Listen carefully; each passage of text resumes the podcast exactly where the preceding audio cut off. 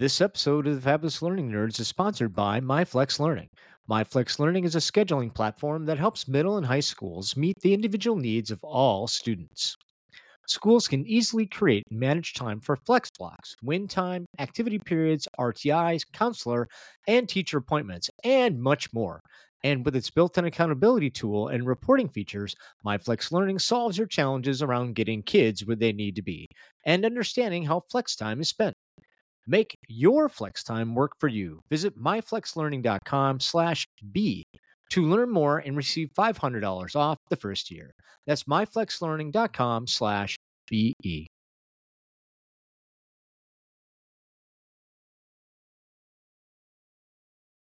Hey, do you love learning and development, love teaching, love education, but we're thinking about doing something different? Well, if you've ever thought those things, tonight's episode is for you. Our guest, Kristy Louden, is a former K through 12 teacher who successfully transitioned into instructional design. Tonight, she shares her journey and some really groovy tips on how you can make plans to make a transition as well. So let's get ready to rock, shall we? They are the fabulous learning nerds. Cause if you're tired of the old ways of getting it done, you've got the fabulous learning nerds. Scott and Dan are making it lots of fun. The best ideas that you've ever heard. So everybody spread the word. They're gonna keep your wheels turning. The fabulous learning nerds. Fabulous learning nerds. Oh yeah. Hey, everybody, welcome back to another great episode of your Fabulous Learning Nerds. My name's Scott Schutte. I'm your host, and with us this evening, back from his road trip to Midland, it's Dan, the man, Coonrod. Dan the man. Daniel, Hey, Scott. how you doing, sir? I'm fair to Midland, sir. How's the family truckster? Uh, you know, now that I I know that reference, it's good. It was good. I put a lot of miles uh, on my car with the family. So, quick background: I got a two door coupe, and uh, thank God that my daughter is a patient person because she put up with riding in the back seat for the way there. Uh, it was a good trip. It was good. It was nice, cramped, but good.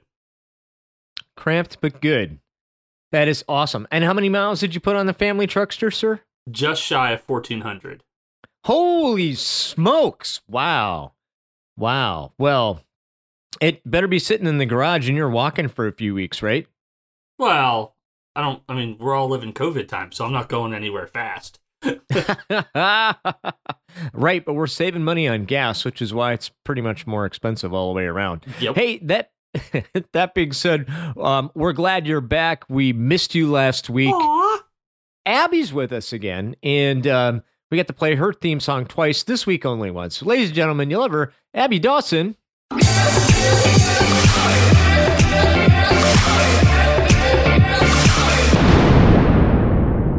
Abby, Hey there. are you? Are did you? Did we miss Dan last week? We did. I mean, the double drop was nice, but I I missed Dan. Yep. Yeah. And, but Dan also missed a fantastic episode. Last week's episode was off the charts great. I have received no less than three personal emails about last week's episode. So I want to personally thank Doc Kim Yeah. for laying down the knowledge. That was fantastic. We have to have him back. Sorry you missed that one, Dan. No emails this week, everybody, uh, which is fine. Uh, if you do want to email us, please um, drop us a line at learningnerdscast at gmail.com. We'll be sure to read it or address um, whatever services you might be referring to in that email. Um, we've got a super exciting show this week. Dare I say, as awesome as last week's show, uh, because we have a very special guest with us in studio today. Um, she's a raving fan and she's got an amazing story. Miss Kristy Louden, everybody.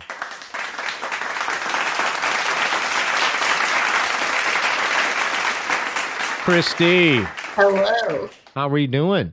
I'm great. How are you? I'm super excited. Like Christy uh, was one of well, I'm not going to say one of you're you're a you're amazing, and we we kind of connected not too long ago, and your your journey is amazing. So we thought it might be a really great opportunity for you to to share some wisdom uh, um, about your story in hopes that it would be as inspiring as the rest of the people that we've had on our show. Awesome. I will try. Yeah, no pressure. yeah, exactly. Yeah, no pressure. But uh, with that, um, we're going to go ahead. You know, what's your deal is normally what we do, but since we're talking about uh, your journey, it uh, that really is kind of what's your deal. So, well, ladies and gentlemen, let's go ahead and we'll dive into the topic of the week.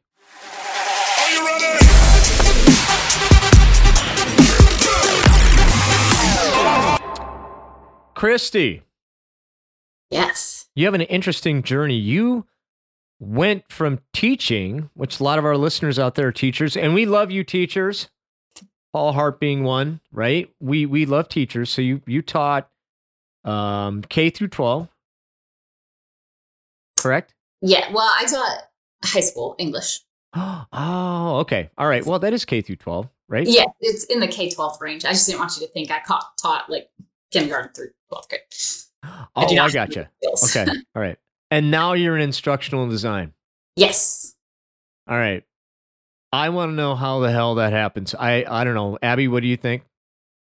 I think if you teach high schoolers, you've taught kindergartners. I think it's the same. So- That there are definitely some uh, similarities there. yeah, I mean, I think it's fascinating. I I I can't wait to hear more about your journey. I I think uh, there aren't a lot of people who've taught traditional like education and then moved into adult learning. So I'm curious to know like what us in adult learning need to know and, and the folks who are teaching regular school need to know about those crossovers and and how we can help each other. That'd be great. I think any person in public teaching deserves a medal. Uh, having been a teenager once, I can't imagine having to put up and guide me, let alone 24 to 30 versions of me in that age bracket. So that's just amazing. It definitely had its moments, that's for sure. All right. Well, we're going to stop talking because I really want to hear how you uh, transitioned then from uh, teaching teenagers uh, to uh, ID and adult learning. It, it, that sounds like an amazing journey. So um, start wherever you feel comfortable, and then we'll we'll chime in with our questions. How's that? Okay. I'll just kind of do a brief overview of my experience as a teacher. Um, so this year was my 15th year as a high school English teacher. Um, I started in actually in Indiana. I'm from Michigan, and then we moved to Alabama. So most of my time has been here. Um, and I have always enjoyed teaching teachers. So I think it was my third year of teaching that I first started leading professional development, um, which was nerve wracking because I was like, I'm like 12. How am I teaching these teachers? Um, but it, I really enjoyed it. And so that was something I continued to do for the rest of my teaching career. Um, and about, Can I pause you right there, just for our listeners that aren't in education, because this fascinates me. So help me understand professional development. So you're you were responsible to coach and and grow fellow teachers. Is that is Yes. that okay? And Mhm, how does one do that?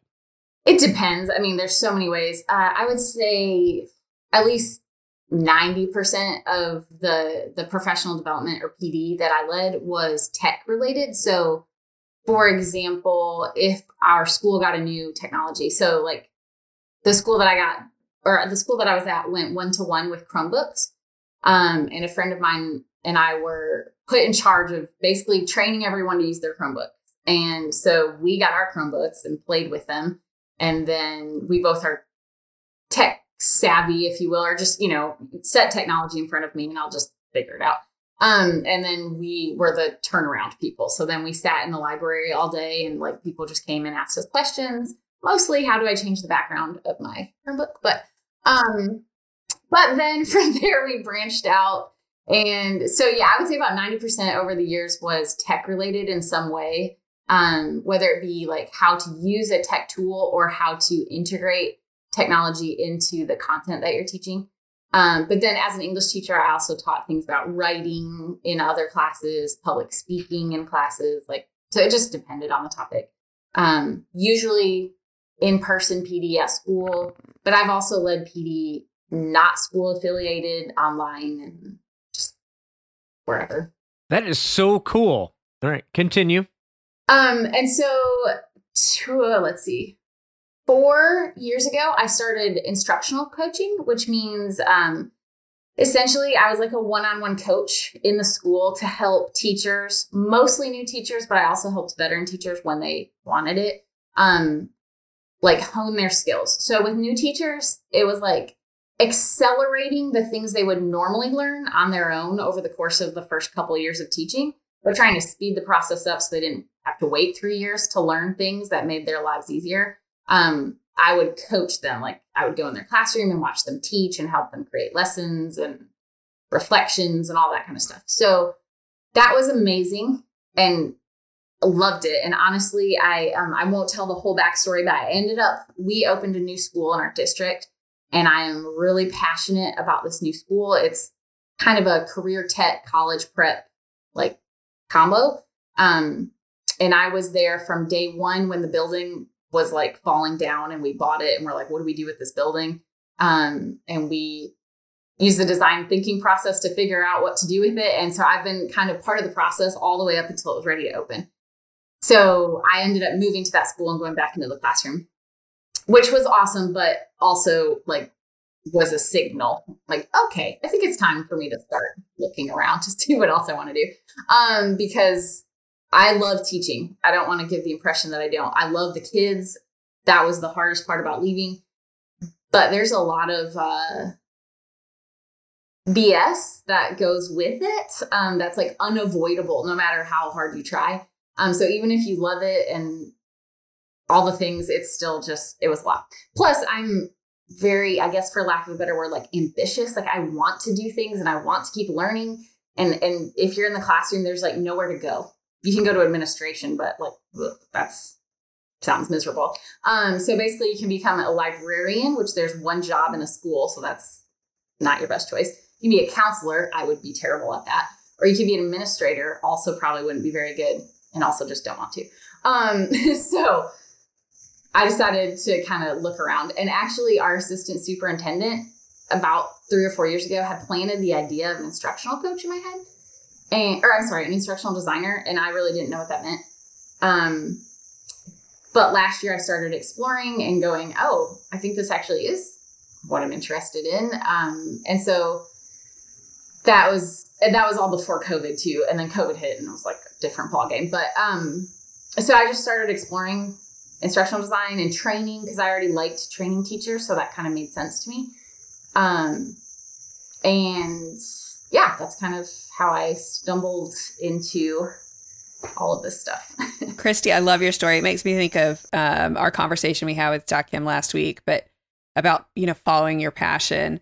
Um, one, I have two questions for you. One, have you decided if you're an Alabama or Auburn fan yet? Having gotten to Alabama, because I am. Uh, I'm from Birmingham originally. Oh, awesome! Moved there as a kid, and my parents very quickly told us we were Alabama fans. It was non-negotiable. So I know that conversation happens early and I always. To, so we've been here for 14 years. Um, and my answer to people is still that I'm a Michigan fan because that shuts them up real quick. They're I like, bet. Okay. yeah, no, they don't know what to do with you there. yeah, exactly. so that made it real smooth. I don't have to like pick a side. well, my second question is um, it's hard to know when you hear that like echo in the back of your brain, like, it's time to go. It's time to do mm-hmm. something different. Was there something that like apart from like you just kind of knew when you got back to the classroom that wasn't it? Was there anything else that you were like solidified it for you? That's a great question. I guess so a couple years before I did the instructional coaching thing, I honestly had like a meltdown one day at school and that is really not me. I had just hit a breaking point. I was in an administrator's office asking a question we had all been kicked out of our classrooms for testing. And so we were like floating around the building with our kids. And it was, I was like, okay, any idea how many more days we're going to be doing this? And she didn't realize how stressed I was. So she just said, oh, I'm not really sure. And it was very like dismissive. And I was like, oh, okay. And then she looked at me, she said, Are you okay? And I was like, I just started crying. And she's like, Oh my God, close the door, get in here. What is going on? So that is when that was the first time that I was really like, okay, something has to change for me. So then the instructional coaching thing was awesome. And then when I got back in the classroom, um, I don't know exactly what it was, but I saw an instructional design position at UAB here in Birmingham. And I was like, that's cool. I'm going to just apply. that was a joke. But I mean, my resume like was embarrassing. Um, and I think that sort of just like triggered something where I was like, why don't I just apply? I mean, what's it going to hurt? Right. So, um, most people I knew, even people at school, knew that I was kind of like itching for something.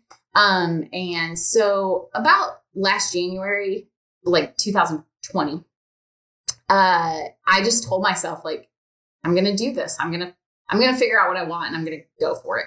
Um, and so that's what I was hoping to get a job before school started last year, but obviously companies don't necessarily hire on the school schedule. So I did end up starting to teach in the fall. Um, and I before school started, I was like, I like had to have a talk with myself. Okay, if a if a job comes up, you can't let the guilt of leaving the juniors who are, let's face it, going to be totally fine when you leave. Um, you cannot let that like stop you. And so um, that was something I just had to keep. I just every week I was like, okay, I'm applying for a couple more jobs. I'm gonna do. I did a bunch of courses last year. Um, so I think it was partly COVID, and it was I was ready to leave before COVID, but COVID highlighted a lot of issues in the public education system. Um, and I knew I didn't want to go to like private school or anything. So it was a lot of, to answer your question finally, um, it was like a lot of things that all seemed to just come together and say, it's time. And I was like, okay. so, okay.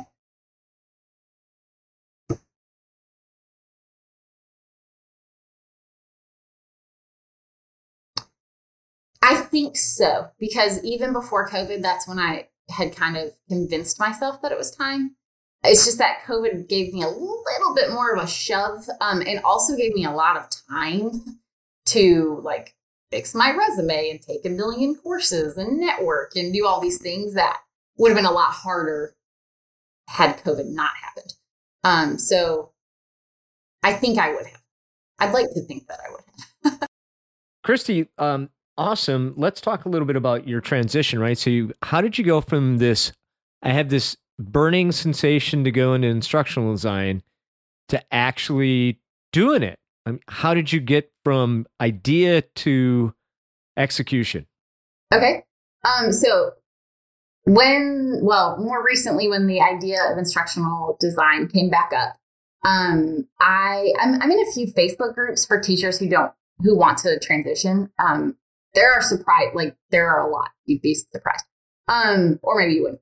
But lots of people are talking about instructional design and training. And I was like, huh, those sound like things that I could maybe do. So I started researching and curating resources and whatnot. And um, I stumbled on several courses, um, some that are well known and like really big and whatever, inexpensive.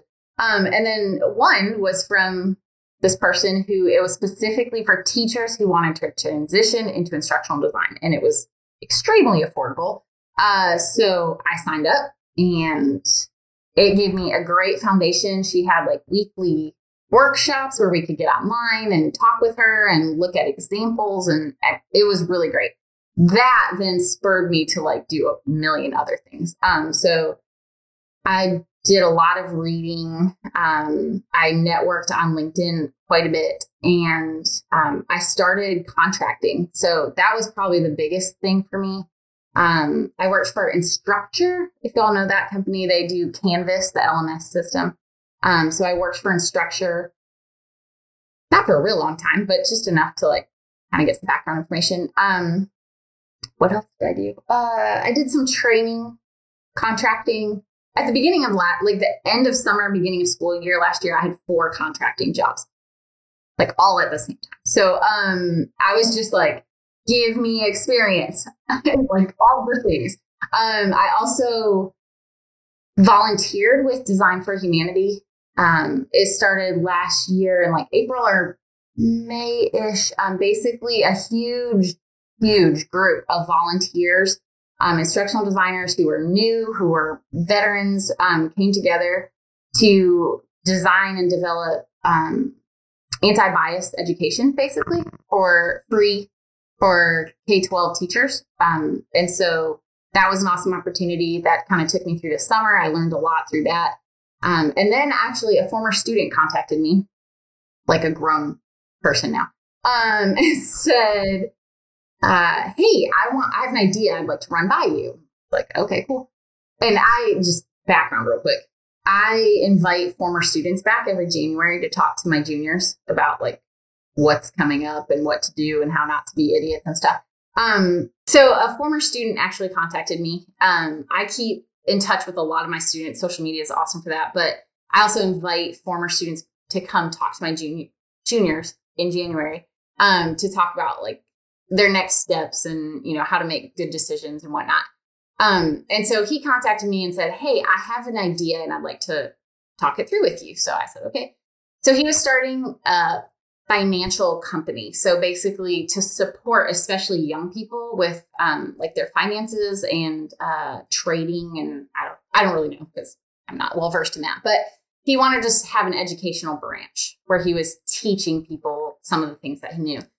And so he told me all of his ideas, and I was like, you know, that's what I want to do. And he was like, I know, that's why I contacted you. And I was like, oh, cool. Um, so I actually worked for my former student, helping him create courses. And so two of his courses are out there in the world for people to take. One is about um, scholarships for seniors, I guess, and kids um, in college.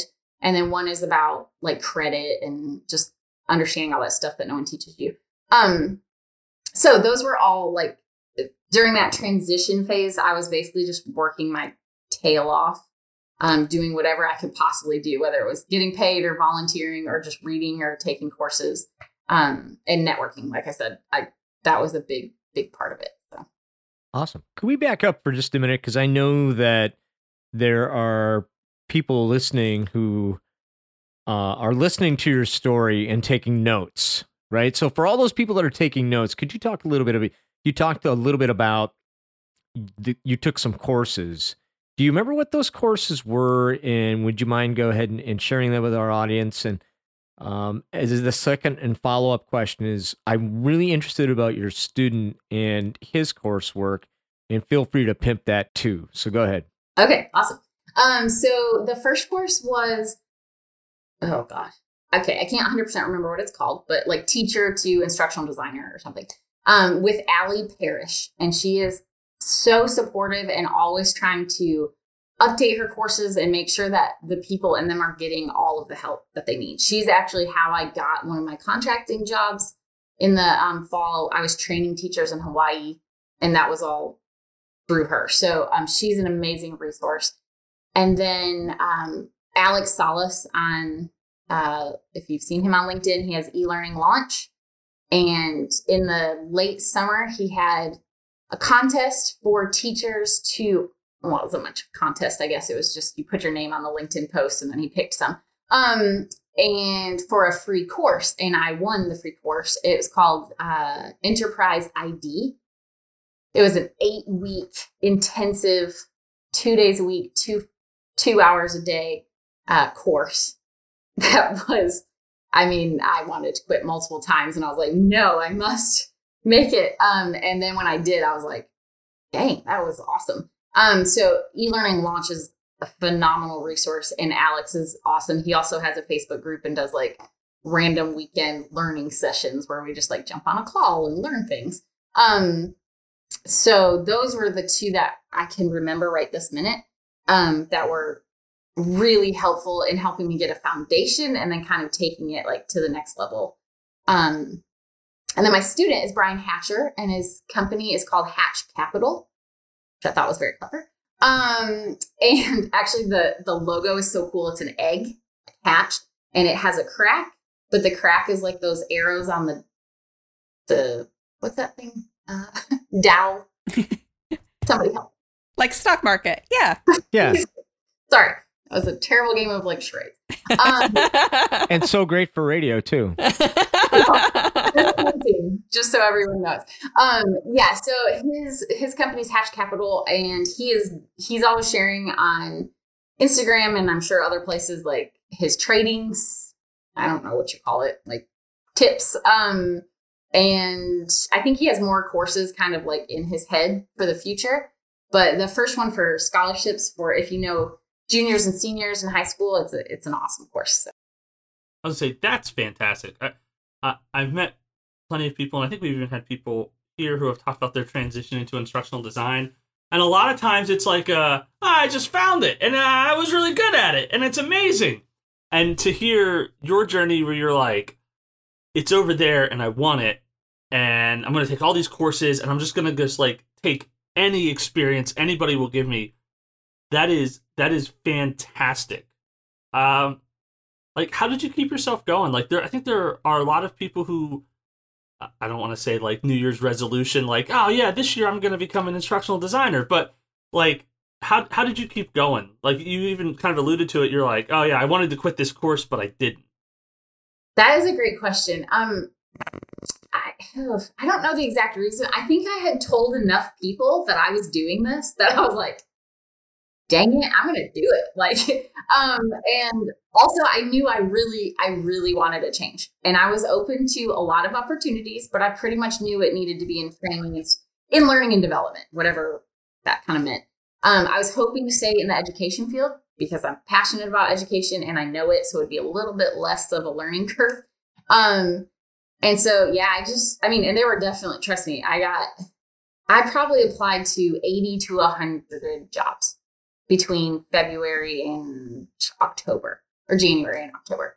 Um, and I mean, just applying alone is like a like a per diem job, you know. I mean, except you're not going to pay for it. But um, I mean, I would tell my husband, okay, I'm about to go apply for three jobs, so I'll be back upstairs in two hours. Like, just leave me alone. um, like, keep the dogs away. I've got I've got to focus and so I had a lot of support. My family was super involved. And I know some teachers don't have that. People are like, why would you leave teaching? Like, you get summer off and our benefits are great. And that's just like not enough for me personally um, to kind of keep me there.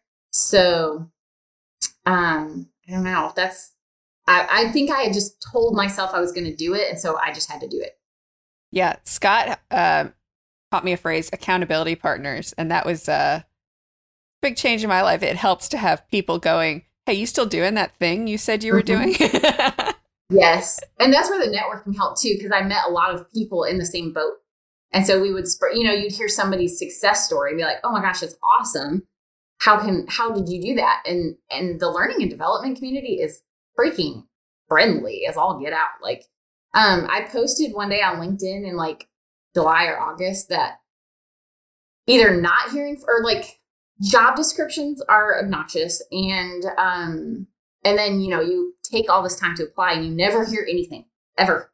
And you're like did could you just send me like at least the the automatic rejection email? Like that would at least make me feel better. Um and so i posted something about like rejection and all that and i got so much support like actual offerings of hey i'm happy to help you with your resume. Send me your portfolio I'll help you tweak it. Hey, I know somebody. Actually, that's how I got connected to someone for the instructor job. Like somebody reached out to me, Kyle, whose last name I can't remember, reached out and said, Hey, do you know Canvas? And I was like, Yeah, I do. And he's like, Let's chat. So we chatted and he looked at what I've made in Canvas and he's like, I bet I can get you contract job. And I was like, Okay, random person. Thank you.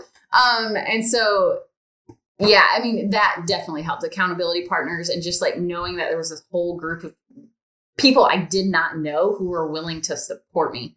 And then the people I do know were also willing to support me. So, yeah, the learning community, for the most part, good people.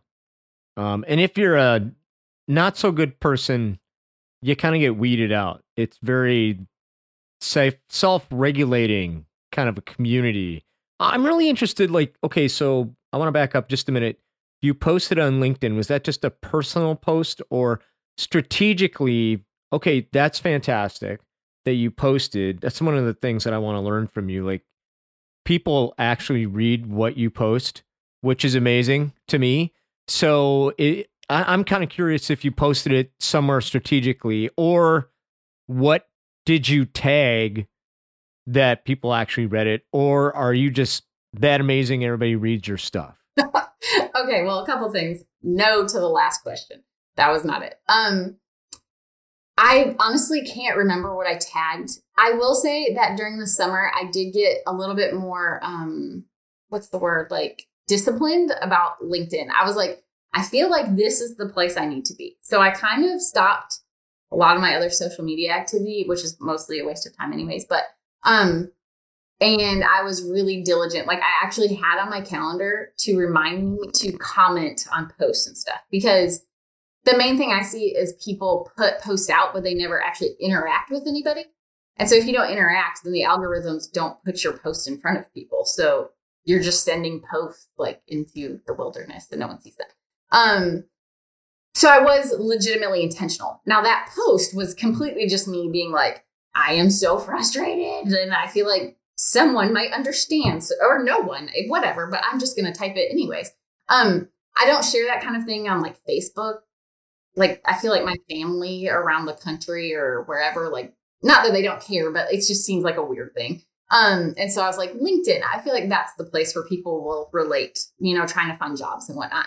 And then it just kind of like blew up. So I don't know what I, nah, okay, blew up is a strong term, but blew up for me.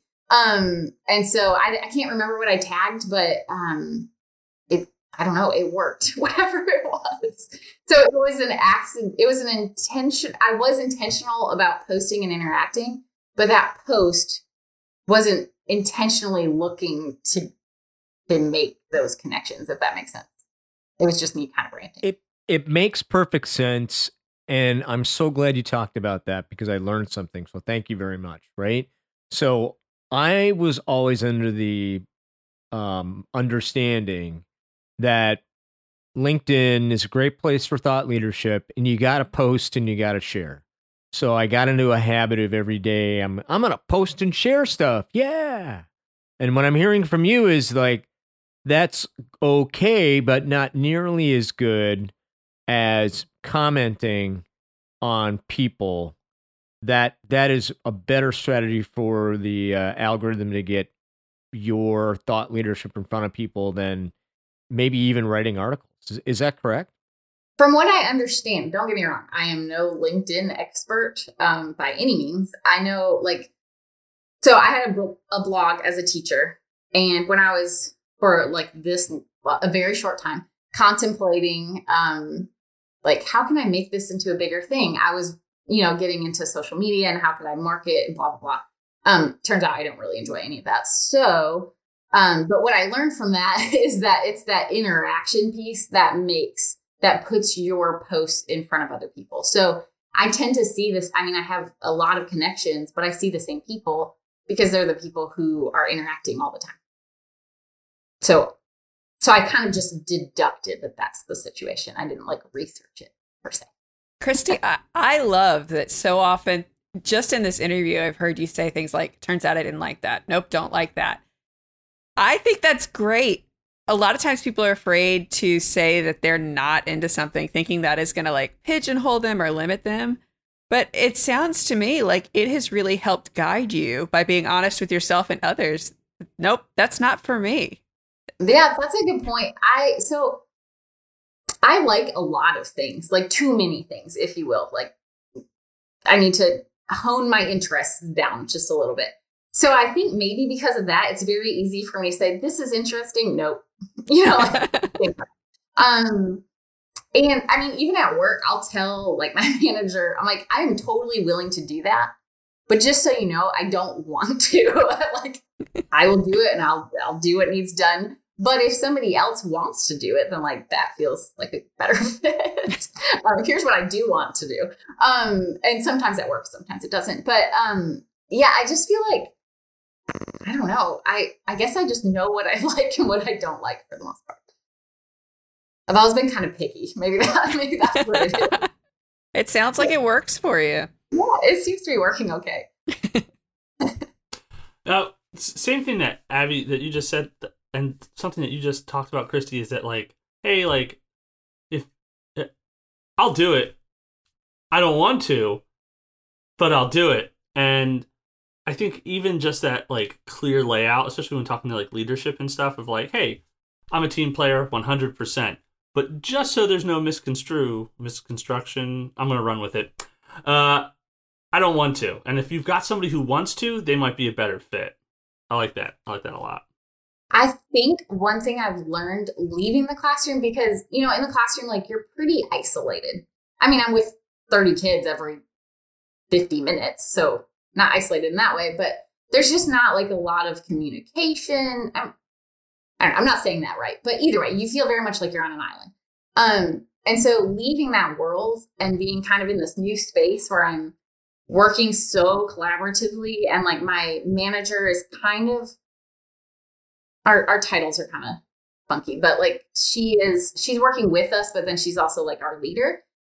I've just found that transparency seems to be my best policy. Like I am I'm a communicator and I'm just going to communicate things the way that they are and some people don't love that, but for the most part they know that I'm being genuine. Like I, it's rare, you know, I don't have like some kind of ulterior motive that I'm trying to manipulate. I'm just like, hey, so I don't really like that. just letting you know. Um, and I don't know, that seems the the communication thing seems to be working okay so far. So just gonna keep going with it. Okay, I've got a word for you. Uh-oh. We're going to create some controversy. Ready? I guess. Portfolio. Oh, yeah. Talk to us about your feelings about portfolio. Okay. Was it on this show just recently that y'all talked about that? Or maybe not recently, but It was, and Okay. it, and, and it uh, caught your eye, and you posted something about it. So I wanted to make sure I give you a chance to rant and tell us how wrong Dan is about portfolios. No, no, no, no. I don't think I have that strong of feelings. I just think that, well, two things. I think having a portfolio helped me get a job because employers see, oh, you're a teacher. You think you know what instructional design is, but you don't. So next. Um, but I was able to say, here's my here's my portfolio where I created a course and you can see it. And here I can tell you all about my thought process and why we did the things we did. And here's the like, workbook we created to go with it. You know, so without that, especially coming from my background, um, I don't know that I would have had like the the leverage, if you will. I don't know if that's the right word, but um, I just don't know that it would have happened because we, when I interviewed for the job that I have, the in each interview they were looking at my portfolio and asking me questions about things, and I actually walked them through something I created, and then um, also I have I've written blog posts like for some some leading blogs, if you will, in the education sector. And so my writing samples are there. I have graphic design samples. So it was like a whole a pretty thorough picture that my resume does it says graphic design. Okay, well anybody can say graphic design, but can you show me something you've actually done so I can see what that means to you? Um so in that regard, don't get me wrong, making a portfolio is a giant pain in the butt. Um and I, I don't enjoy it in any way. Um, or keeping up your portfolio is really tough. You know, so it's been six months, and I'm like, I should probably at least keep it updated so that whenever the time comes, if it comes, I don't have to go back and like start over. Um, and then on the other side, I have been in the interview process at my um, job, and it does make a big difference to see a portfolio. Like when people apply to be instructional designers and they have a portfolio that you can look at, it's like, oh, cool. Okay, I they do know these things because I can see it right here, and then we can talk about it in their interview. Um, so I get the argument against them. At the same time, I think you know if you're going into graphic design, you have to have a portfolio. Like that, just I mean that seems like crazy that you wouldn't. And so our I don't feel like instructional design is that far off. You still have that design element and it's helpful to see like what do you know how to do and I'd like to see evidence of that. You've clearly been through a lot of interviews. You've clearly faced um, a lot of folks who wanted to know if coming out of like a traditional education environment gave you any skills to actually do like graphic design and stuff. For teachers who are thinking maybe that's the move for me, were there commonalities that you saw in the interviews, things that people thought, I don't know if a teacher would have this skill? And are there things that you think you gained in the classroom that someone who doesn't have that experience wouldn't be able to bring to to your new roles? So I'm going to start with the second question. Experiences that I feel like transferred. Um So we do a lot of e-learning. Like most of our development is e-learning. And then we do workshops and stuff too. But one thing I'm really noticing is how important it is. Well, a couple things. Engagement, obviously, like how are we going to make this course engaging? Well, I've had to engage 17 year olds, right, for 45 minutes about the Great Gatsby for like 15 years. Um, I learned a trick or two about. And I know You're acting like that's a tough thing to do, Kristy. now, by chapter seven, we were good, but chapter one, not so much. Um, so, and I know, you know, adults versus kids, and I hope we're not going to have that conversation right now, but um, you know, I feel like some of that transfers because it does take effort, and you just kind of learn some of those like tricks, if you will but also just organizing a lesson. So whether it's a unit or a lesson in the classroom, you're creating like a course for e-learning or whatever. You still have to have that thread that they pick up at the beginning and it goes through the whole course so that you're not like, what is this random chunk of information? Because if you do that in the classroom, the kids are like, what are you talking about? This is not related to anything else. And you're like, oh, good, good point. Um, and so I think some of the like teachers naturally learn to organize the information they have to present to kids. Well, hopefully. Teachers hopefully learn to organize the information that they have to present to kids. We've all had teachers that maybe were not great at that. Um, but I think that is a strength that teachers come to this with that maybe others don't just because they they haven't had to do that, right? Um, I think people who write and they they know that narrative format, they know the beginning, middle, end, seems obvious, but you know, those to me are skills that become inherent for teachers and and transfer really well to instructional design. Things like graphic design, I have teacher friends who are fantastic teachers who would not be good at graphic design. It's just not they don't have the eye for it. They also don't like it. You know what I mean? Like they don't want to sit on a computer and manipulate things to make a pretty picture. Um, so I think, you know, I've had, you would be shocked perhaps at the number of teachers that I don't even know, like from LinkedIn or whatever, like, oh my gosh, your journey has really inspired me. Can you tell me more about that? Um, I think I want to be an instructional designer. And I'm like, that's amazing.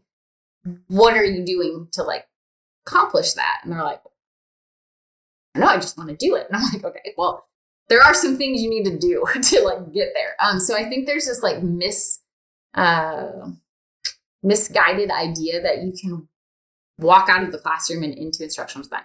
Don't get me wrong. Some people probably can, and it, it probably works out totally fine for them.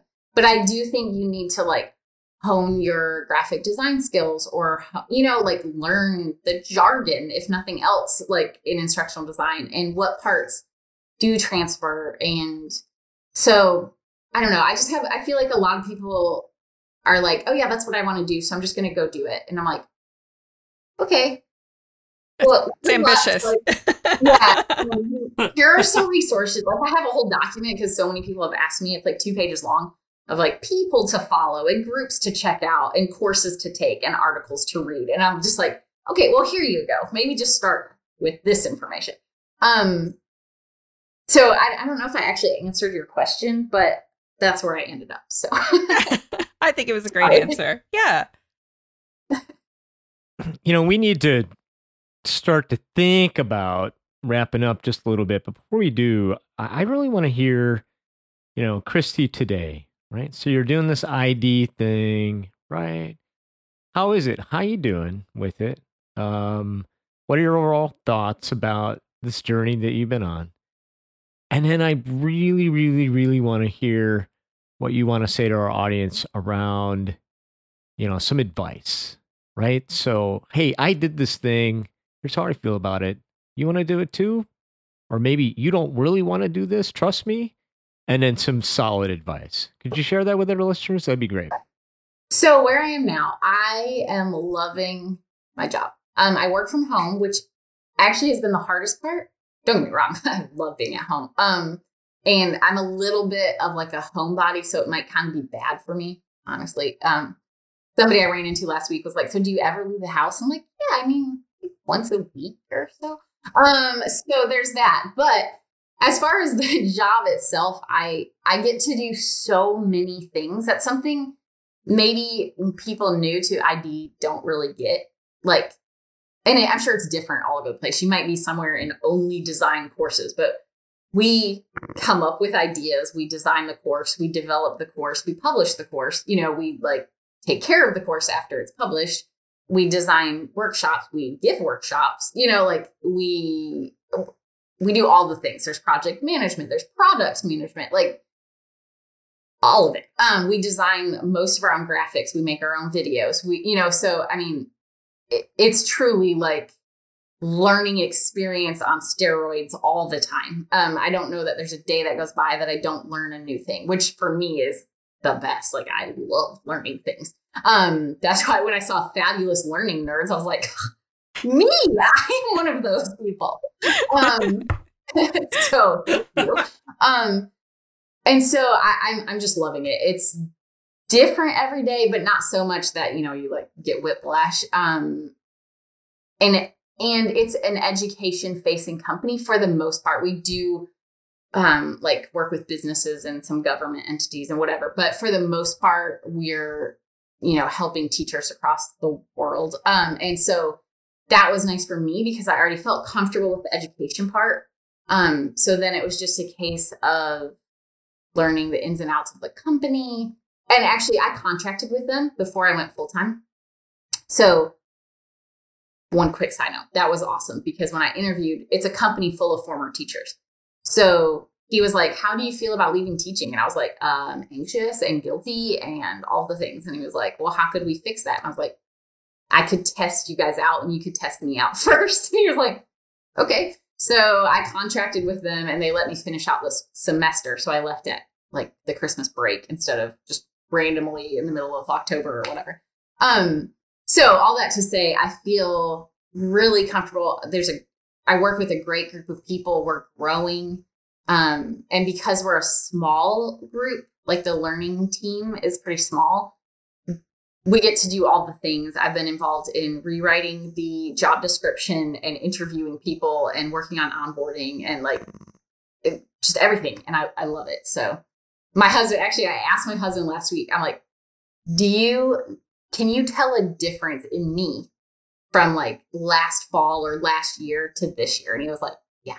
Like, oh, really? Like what? And of course, he, he's like super quiet. So he's just like, I don't know. I can just tell. I'm like, well, what I notice is that um, I sleep like seven and a half hours every night, and I have way less stress, and um, I'm just generally happier. Uh, so, yeah, that's I think sums up how I feel about my job. Um, and the other question, advice. Oof. So I guess First, I would say research. Like, don't just assume you want to be instructional designer because you hear the word instruction and you're like, well, I can do that. Um, but you might be able to, and great, but you might also not actually like it. Um, as far as teaching, I one of the first things Ali Parrish had us do in the course is think about what do you like about teaching. And I like designing instruction, like for my kid. That's what I almost wasted most of my time on because I would get so excited and I would just like plan and plan and plan. Um, and then be like, okay, this is not realistic at all. Um, and so it was the planning and the researching and the designing that I loved. And so that made sense. And then I loved leading PD. So training and instructional design just like made sense. So I would say first, make sure that's what you really want. Contract or volunteer. And if you don't like it, then pursue something else. Um, and then work if you really want it, if you really want to change careers, then you have to be willing to sacrifice. I mean, I had to, you know, like my husband, when I took that eight week course, it might not, it's not a big deal. We don't have kids, we have dogs, but they are kind of a pain in the butt. But, um, you know, two hours twice a week, I was like, okay, you have to make dinner and you have to do these things. And then I will be up there at this time. You know, like basically, I need everyone to leave me alone for this amount of time so I can do this thing. And I also need you to back me up and encourage me because I'm I'm not going to want to go downstairs and sit for two hours after school. Um, and so you have to be willing to sacrifice and also try to get a team of people together to like be your accountability partners. Um, hopefully more than one person, but whatever you can get, uh, whoever's on board to just kind of check in with you and say, how is that? How's your journey going? Um, and then my third, last, third and last piece of advice is network. Like, um, if you listen to a podcast and you like it, reach out to the people. Um, if you saw a post on LinkedIn, comment on it. Um, put your writing, put your thoughts out into the world. Like, I think a lot of people, not just teachers, but just anyone, think, well, my thought's not original. You know, a bajillion other people have had the same situation. Yes, you're right. A, bajillion people have had that happen. And that's how we all relate to each other. And that's how you connect with other people. So I think too, just knowing that you have a voice and you can use that to share whatever it is you want, um, people will connect with it because we don't all hear, you know, I've said names that y'all don't know, right? And so if they assumed that everybody already knew that information, they would be wrong. Um, and so I just think it's important that you know what you want, go for it, and network. I just want to say thanks so much for joining us. Uh, and I like how you summarized it when you said like, you know, I was hitting seven and a half hours of sleep, waking up not stressed. It's like a instructional design fairy tale. I'm like, is this a dream? nope. Okay, it's real life. This is awesome. Don't get me wrong, there are stressful times and when I have to give a workshop, I don't sleep the night before because I get really anxious. But other than that, it's not like every day I'm not going, wait, am I ready for tomorrow? I have to get to work early so I can do my job. No, get downstairs and do my job. Kristy, I would just say it's so nice to hear from another girl in Birmingham, and I hope you go have a Milo's hamburger for me since I can't be there. And so appreciate getting some time to meet you and talk to you. Thanks. It was nice to meet y'all, and thank you so much for having me. It's been fun. Well, thank you, Kristy. That was awesome.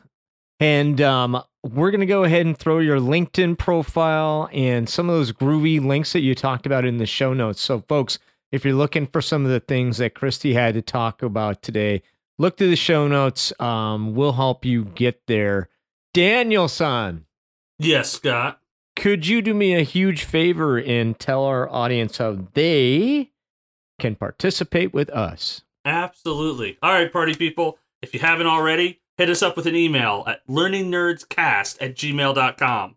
If you're on Facebook, you can find us at Learning Nerds Lastly, Instagram, we are Fab Learning Nerds. Reach out, we want to talk. Hey, folks, that's going to wrap up our evening tonight. Thank you, Kristy Louden, for dropping the knowledge in your story. I think it's absolutely fantastic. Be sure to go ahead and look her up in the show notes. Folks, do me a favor, hit subscribe uh, wherever you uh, listen to this podcast. And if you like it, share it with your friends. We'd like to get more people involved in the community. And do me a huge favor, could you please, please, please write us a review on iTunes, Stitcher, or wherever you're listening to the show if you like us. That would really help us um, reach more people and share amazing stuff. And with that, I'm Scott. I'm Dan. I'm Abby. And I'm Kristy and we're your fabulous learning nerds, and we are out.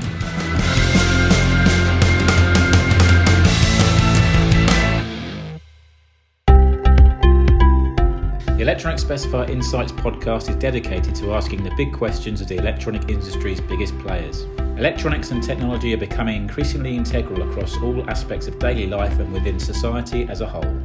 Check out the Electronic Specifier Insights podcast at www.electronicspecifier.com. Thanks for listening to the Fabulous Learning Nerds. You know, there are a lot of solutions out there for giving students what they need when they need it. But when do they actually do all those things? You need flexible time. When added into your master schedule, flex time enables students to get extra help or intervention, meet with teachers, make up work, get physical exercise, and try new enrichment of offerings. If you're if you're thinking of giving it a try, if you're thinking of giving it a try, check out MyFlex Learning, which unlocks the benefits of flex time without the common challenges. Its intuitive design and SIS integration makes implementation and training a breeze. Make your flex time work for you. Visit myflexlearning.com slash BE to learn more and receive $500 off your first year. That's myflexlearning.com/be.